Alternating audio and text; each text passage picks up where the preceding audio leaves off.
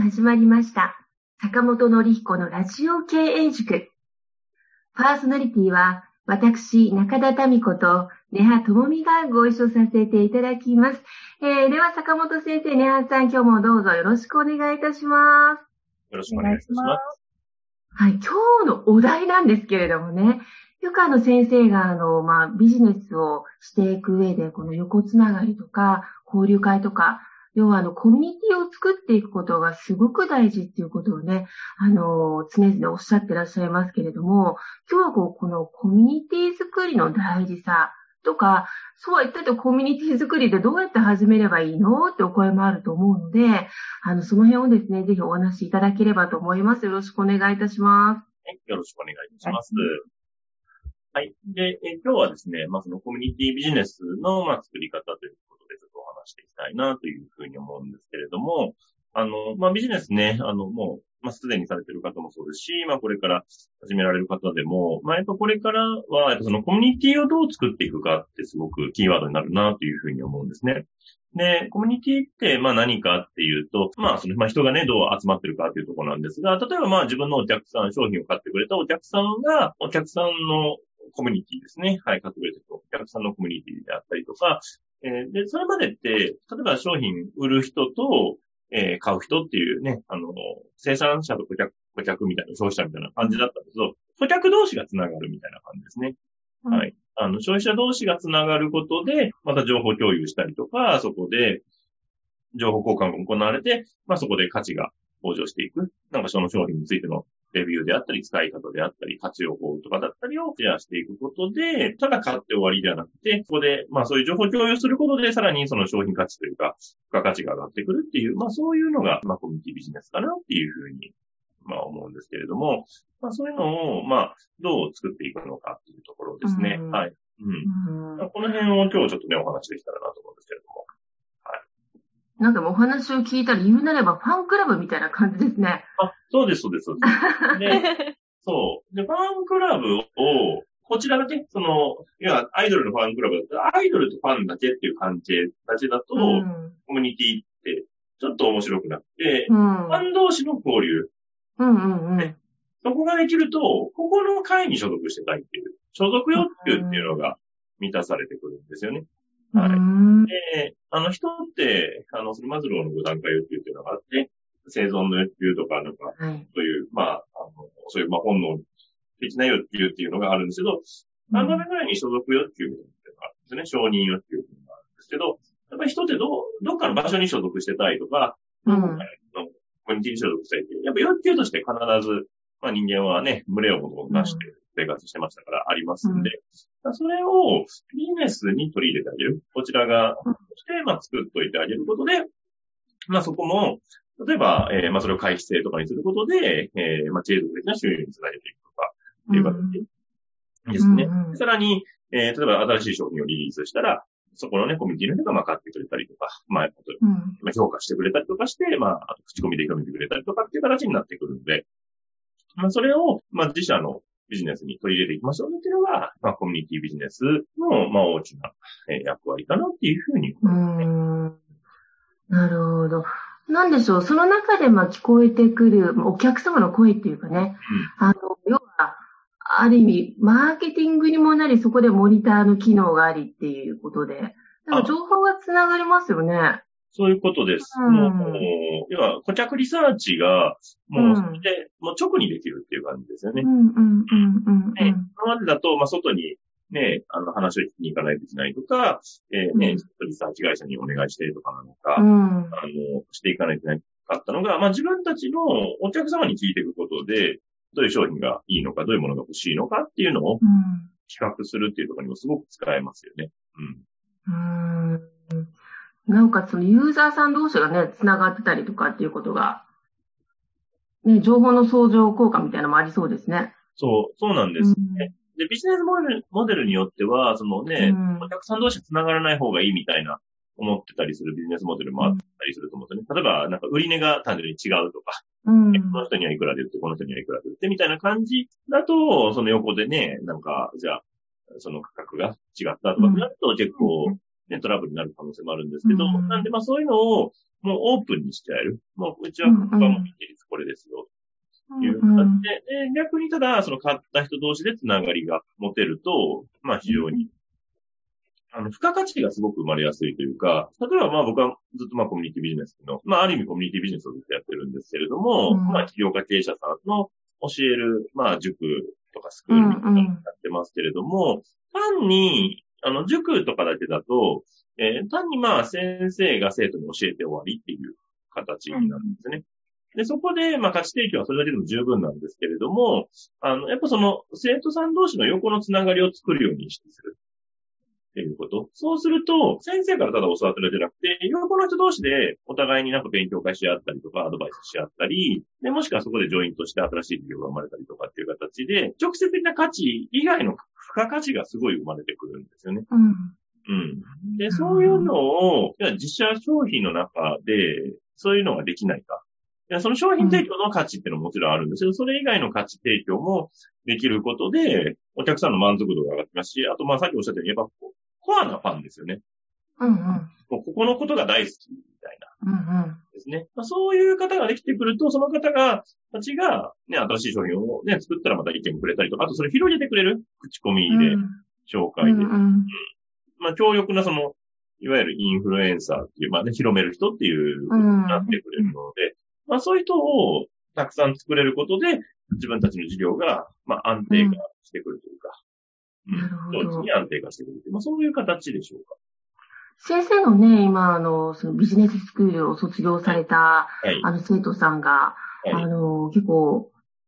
活発にね、あの、いわゆるそのコミュニティになってらっしゃるということで、はい、あの、実際その中でこうコラボしながら新しいビジネスが起きたりっていうことがあるんですよね、先生。そうそうですね。会員さん同士が、まあ、つながって、例えば新しく一緒にイベントを立ち上げたりとか、まあ、実際にも会社立ち上げてる方もいて、まあ、それは、まあ、健康系のビジネスなんですけれども、うん、心と体の健康っていうのを、あの、企業店主に入れていこうっていう形で、あの、まあ、心理カウンセの方と、うんうん、まあ、企業店主の営業の方が、まあ、一緒にコラボして、まあ、それをやって今会社にして、いろんな企業さんに売り込んでいくっていう形でね。うん。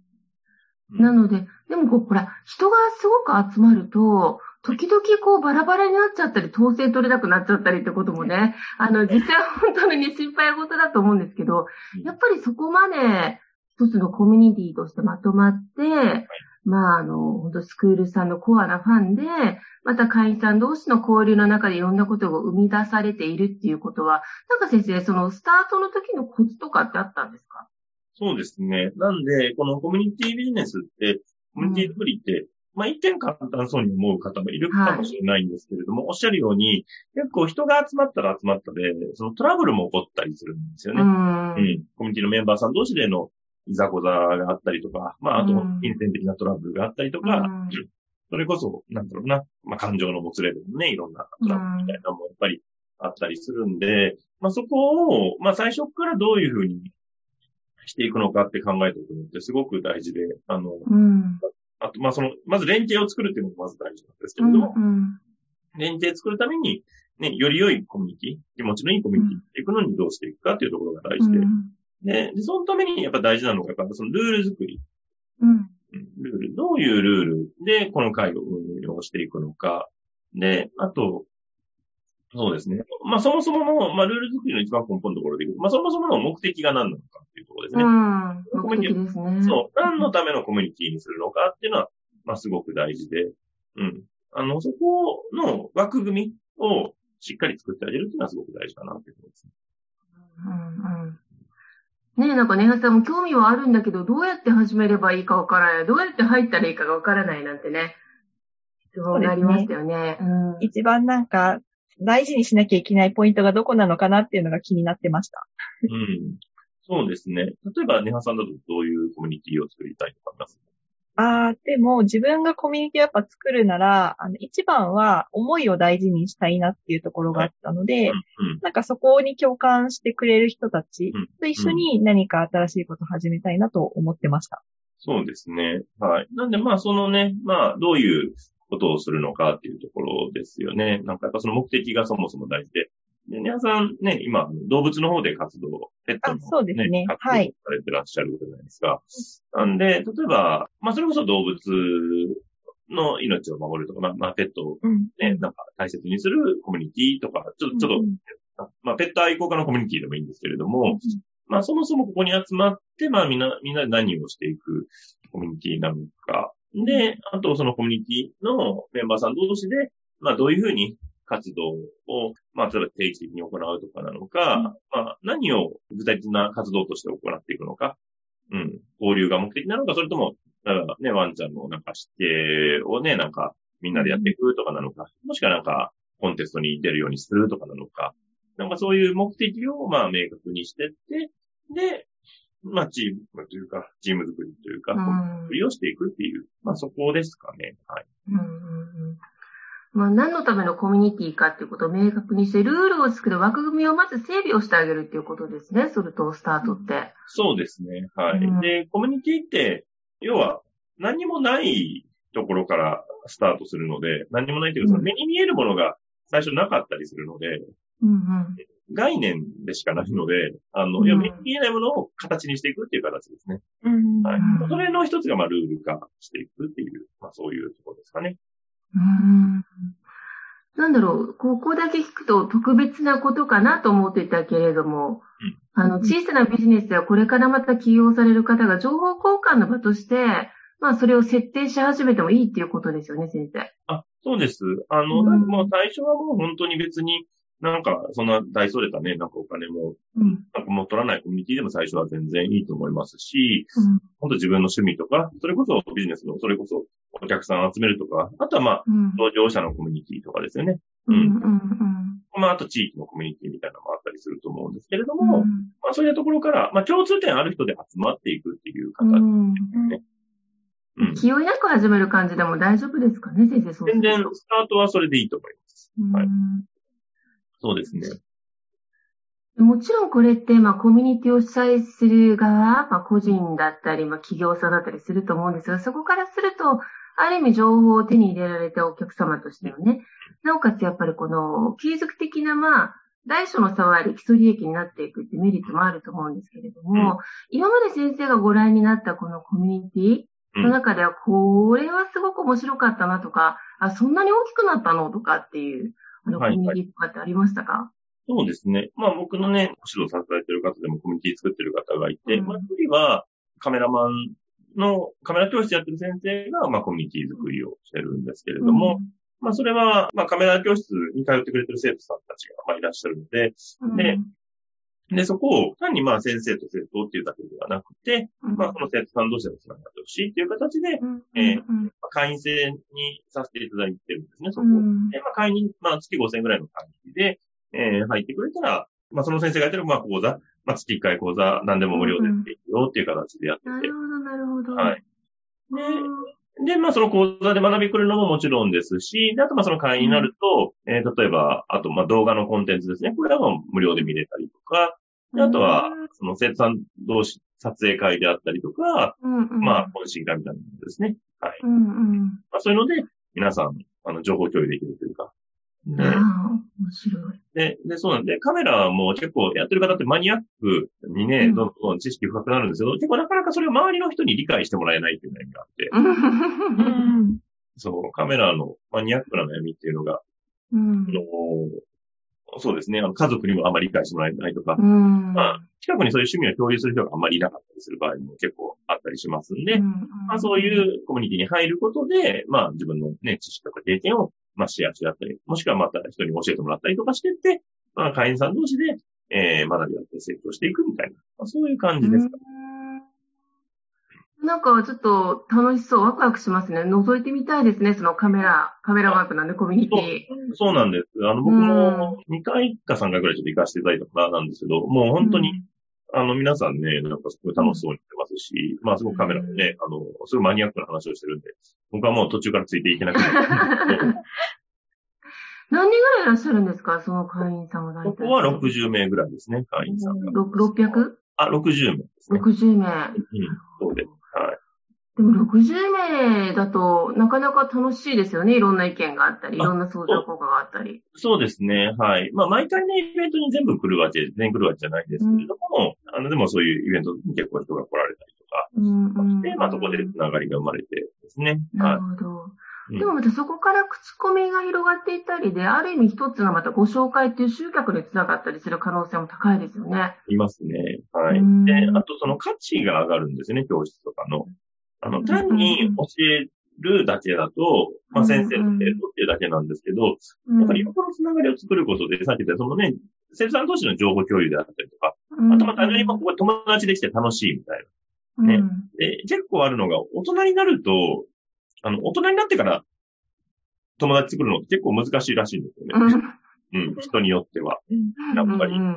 で、それが、そういう、ね、仕事とあんまり関係ないところで、まあ友達ができるんで、まあ皆さんそこに集まることが、まあ、心地よくなるみたいな。まあそんな感じです。うん、なるほど。するとなんか定例会みたいなのがあって、まあ特典としては、そのまあ、えっ、ー、と、まあ、動画がね、クローズの動画が見られたりとか、会員さん同士の交流ができたりとか、あの、その中でイベントを作ったりとかっていうのが大きなやっぱり魅力ですよね。そうですね。そういう形ですね。はい。なんで、やっぱ趣味のものはやっぱコミュニティにはしやすいのかなと思って、例えば別の方は、その方はバイクのツーリングクラブをやってる方なんですけれども、うんうんうん、この方もコミュニティって形でやってて、あの、定期的にツーリング会とか、あとレッスン会ですね。これを企画してるんですけれども、そこも会員さん同士が繋がって、まあそのツーリング会がまあ主体なんだけど、まあ、あの自分たちでまた別途ね、ツーリング会企画してったりとかですね。はい。まあ懇親会企画したりとかっていう形で、繋がって広がってるみたいな、そういうのもあるんですね。うん、なるほど。それもまあ月会費いくらいくらでっていう形ですか？そうですね。そこはね、以前はその、まあ、最初にその教材、その先生のバイクのレッスンの教材があるんですけど、それからた人の特典という形で、あの、に月会費はないんですけども、まあ、イベント出るときは、まあ、お金がかかりますよっていう形で。うんうんうんうん。コミュニティ時代はそこは無料でやってましたね。うん、なるほど。なんか、最初ね、スタートが難しいんであれば、あちらこちら少しお顔出しをさせていただくっていうのもいいんですかね、そうすると。あ、いいと思います。なんで、うん、もし自分でもそういうコミュニティを持ちたいなっていう場合は、僕も最初作るときそうだったんですけども、やっぱりいろんなコミュニティにまず顔を出してみるっていうのがすごくいい。うんうんそういうビジネス的にやってるコミュニティもあれば、うん、えー、もう全然無料でやってるようなコミュニティもあるし、いろんなところにまあ入ってみたりして、どういうふうに運営してるのかな、どういう人集めしてるのかなっていうのを見ていくと、すごく参考になってくると思いますんで、うん。うん。そういう形でいろんなとこ見てみるのはすごくいいかなと思いますよね。皆さんもね、コミュニティ今作られたいなってところなので、その辺の今、情報を集められてらっしゃる最中ですか？そうですね。さっきの一番最初に言ってたファンクラブイメージしやすいなと思って、うんうんうん、それこそね、なんかその一緒に話せる、同じ話題で話せる人を求めてたりとか、うん、一緒にやりたい仲間をなんかみんな求めてる人がやっぱり集まりやすいのかなって今聞いてても思ったので、うん、そこがまたイコールで目的ってところで打ち出してくると分かりやすいし、ね、和もなんかそんな乱れずできていくのかなっていう感じがしました。うんうん、そうですね。なるほど。うん、やっぱ目的はすごく大事だなと思いますね。で、僕はまた別でこれは所属してるところですけど、そっちはもう完全にビジネスのコミュニティですけれども、事業主の方とか、まあ、経営者とか、あと営業の人が集まって、えー、まあ、その場でお互いに人を紹介し合っていく。ね、その方のお客様とか、提携できそうなところを、まあ、紹介し合っていくコミュニティがありますけれども、そことかはもう完全にビジネスに特化した紹介をし合っていくっていうコミュニティ。うん。人を紹介するっていうコミュニティだったりもするので、うん。うん。どういう目的で何をね、目指してやっていくのかっていうのは、まあ、それぞれコミュニティの目的で、まあ、それが趣味系なのか、仕事系なのか、うん、今またいろいろ変わってくるなっていうふうには思いますよね。ビジネスコミュニティとの最初の出会いっていうのはどういったきっかけだったんですか？え、どうなんだろう。なんか、まあ、多分、普通にね、なんか、まあ、その辺のなんか法人会とかも結構あったり、うんうん、経営者の会もあったり、うんうん、ありますよね。そう。うん、だからそういうところもそうですし、あ、あと僕は最初に出た、セミナーですね。30歳ぐらいの時に出たセミナーが、ちょっと自分でやったセミナーだったんですけれども、うんうん、そこもその後、つながりが結構強くて、はい。えー、特につつながり強かったのが、そこのボランティアスタッフのね、コミュニティ結構あったんですよ。うん、うん、あの、で、一回出たら、その後ボランティアのスタッフみたいな感じで出たり、出たりもするんですけど、うん、そのボランティアスタッフのコミュニティがあって、そこが結構すごい意識が高い人がいて、まあ、楽しくて、僕も一緒にいたりとか。まあその、で、一番最初はその、そこにいたメンバーで一緒に起業しようみたいな感じでやったりとかもしてて、うんうんうん、そう。なんでまあそういう、うん。あの、共通体験を持った人のつながりのっていうのはやっぱすごく共通体験。っていう。うん。まず、まずはこう、先生のもね、すごく長い間参加されてらっしゃるってことなので、ビジターとしてまずはご参加してみる。ね。それもまた、ただ自分のコミュニティを作る第一歩なのかもしれないですね。あ、すごくいいと思います。あの、他のコミュニティ、まずジェストでね、参加してみて、でもいいですし、あとまあ安いコミュニティだったらね、ほんと入ってみて、どんな感じなのかっていうのを体感しながら、あの、じゃあ自分の場合はこういうふうなコミュニティにしていこうとかっていう形で、ね、されていくと思います。でで、メリットとしては、コミュニティが持ってるメリットとしては、やっぱり、あの、さっきも言った、まあ、その、ファンがそこに集まってくれてるっていうのがやっぱ強いですよね。うん、で、ファンって言っても、ね、結局そこにアプローチできないとか、ね、そこが繋がってないってなると、うん、ね、そこ弱か、弱くなっちゃったりするので、で、うん、やっぱりそういうちゃんと繋がりを持った人がまあ、コアに固まってるっていう形。うん。なるほど。と、はい。まあ、ビジネス的には強力なバックアップがあるみたいな感じ、ね。うん。土台になってきそうですね。あ、なりますね。うん。面白いです。